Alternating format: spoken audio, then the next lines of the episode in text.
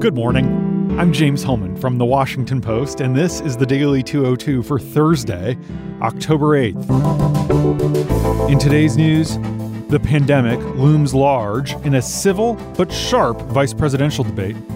More Republicans in tough races distance themselves from the president, and the U.S. imposes punishing sanctions on Iran over humanitarian objections from European allies. But first, the big idea. As President Trump went back to the Oval Office on Wednesday afternoon, several White House officials continued to refuse to say when Trump last tested negative for the coronavirus, leaving open the possibility that he potentially exposed dozens of people to the deadly contagion before the announcement of his positive test last Friday.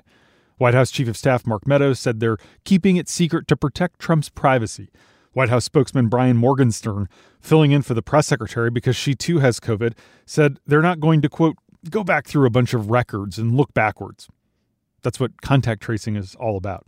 Officials familiar with the situation told Tolu Olorunnipa, Josh Dawsey, and Ashley Parker that Trump has not been tested daily in recent months. Only rarely has Trump been tested on a machine other than the one produced by Abbott Labs, which provides rapid results that are not particularly accurate. Trump sought to depict a presidency yesterday that has returned to normal, saying on Twitter that he has recovered. In a recorded video released on Twitter late Wednesday, the president stood in the Rose Garden without a mask, and he mostly focused on erroneously pitching therapeutics as a cure rather than emphasizing good public health practices. Then he said it was a, quote, blessing from God and a blessing in disguise that he caught the virus. White House physician Sean Conley released a memo Wednesday describing Trump's vital signs as stable and in normal range, whatever that means, and announcing that lab work conducted on Monday detected some antibodies for COVID. But the memo provided only limited information. NBC reports this morning that Trump demanded that Walter Reed doctors sign non disclosure agreements during his surprise trip to that hospital last November. His team required NDAs from not just physicians, but also non medical staff. At least two doctors at Walter Reed refused to sign NDAs and were subsequently not permitted to have any involvement in the president's care. The reason for that trip last year remains shrouded in mystery. It's not clear if Trump made the same demand of Walter Reed doctors and staff during his three day hospitalization over the weekend and an internal FEMA memo obtained by ABC says the White House outbreak has now infected 34 staffers in other contexts. And Bloomberg News is reporting that the head of the White House Security Office, Crede Bailey, became sick with the virus last month and remains gravely ill in the hospital. But the administration has been trying to keep it a secret. Chris Christie remains hospitalized in New Jersey with the virus, where he's been since Saturday, and his condition is unknown. The former governor has struggled with his weight and has a lifelong history of asthma, putting him at higher risk of developing complications. Christie was at the White House for that Amy Coney Barrett announcement that was now clearly a super spreader event, and he also helped the president prepare for the debate. And Politico is reporting that the Marine Corps' number two officer has tested positive. General Gary Thomas contracted the contagion after meeting with Coast Guard Admiral Charles Ray, who got it after attending a Gold Star event at the White House.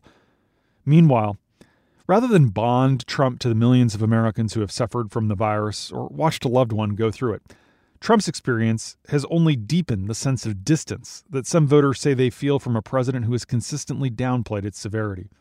In interviews with my colleague Griff Witte, Americans whose lives have been upended by the contagion say they feel disappointed that the president has squandered an opportunity to model responsible behavior they expressed anger that Trump has continued to minimize the virus's threat after receiving deluxe care that few people could ever get, many could only dream of, at a time when testing and treatments are still running low.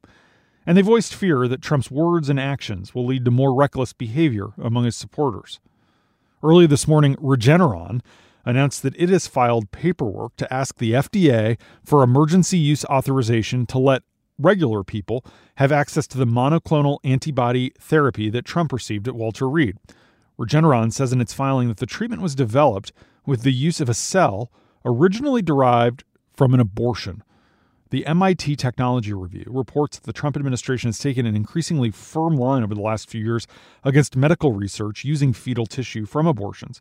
But when the president faced a deadly encounter with COVID, his administration raised no objections over the fact that the new drugs also relied on fetal cells, and anti abortion campaigners were silent too. The MIT review notes that many types of medical and vaccine research employ supplies of cells originally acquired from abortion tissue. And that's the big idea. Here are three other headlines that should be on your radar.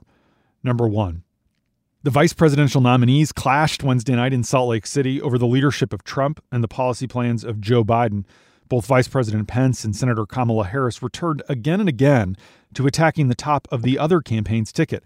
Harris went after Trump's efforts to stem the coronavirus, his attempts to upend the Affordable Care Act, his trade policies, and his reluctance to condemn white supremacists at the first debate last week.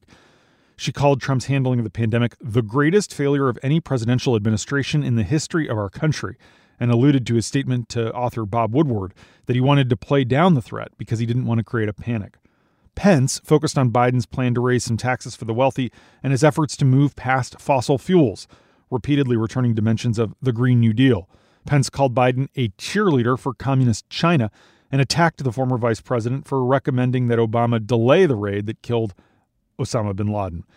Pence's soft spoken debate style was a marked contrast to the excitable and at times belligerent tone Trump took last week.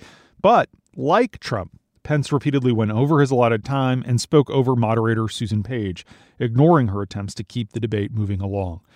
Though Harris's advisors said they hoped she would not end up having to fact check Pence, she dedicated a fair amount of time to doing so challenging Pence's assertions that Biden would raise taxes. She repeatedly promised that nothing will change for anyone earning less than $400,000 a year and ban fracking.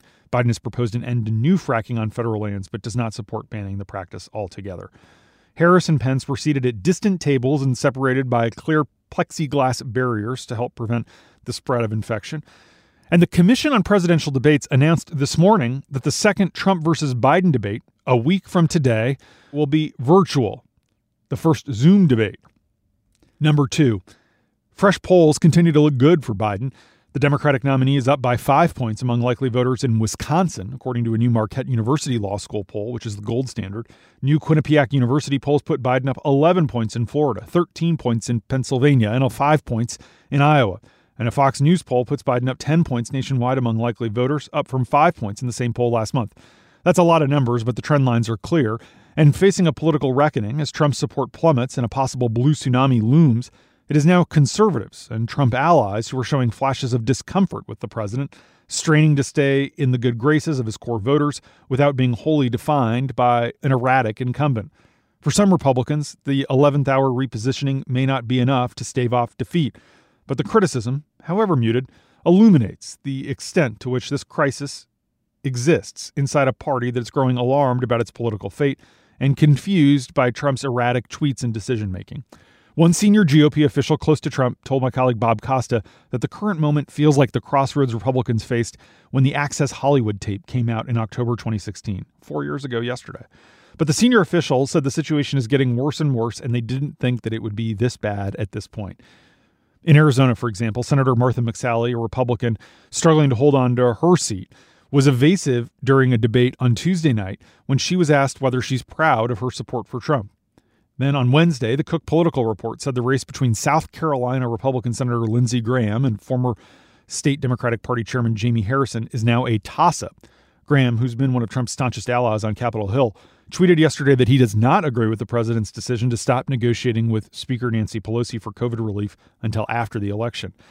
We're seeing that from lots of other Republicans down the ballot.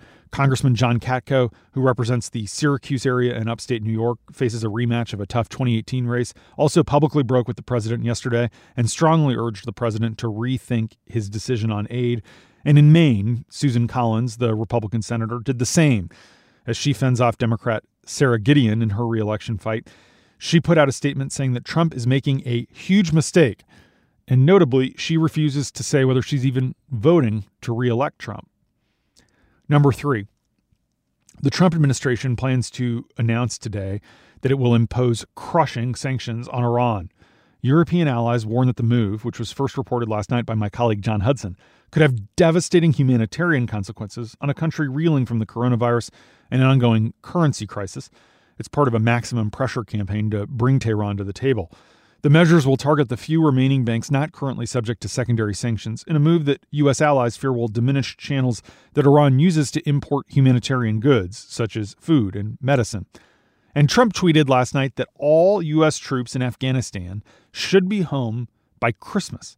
We'll see if that happens, color us dubious.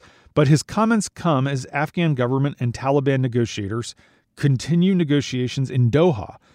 But there's still no evidence that 19 years after the U.S. went in, the Taliban has severed relations with Al Qaeda, a key condition in the deal struck with the Trump administration earlier this year. And sadly, the level of violence across Afghanistan has sharply increased in recent months. Finally, let me close with a remarkable reminder that we live in a relatively young country. Lyon Gardiner Tyler Jr.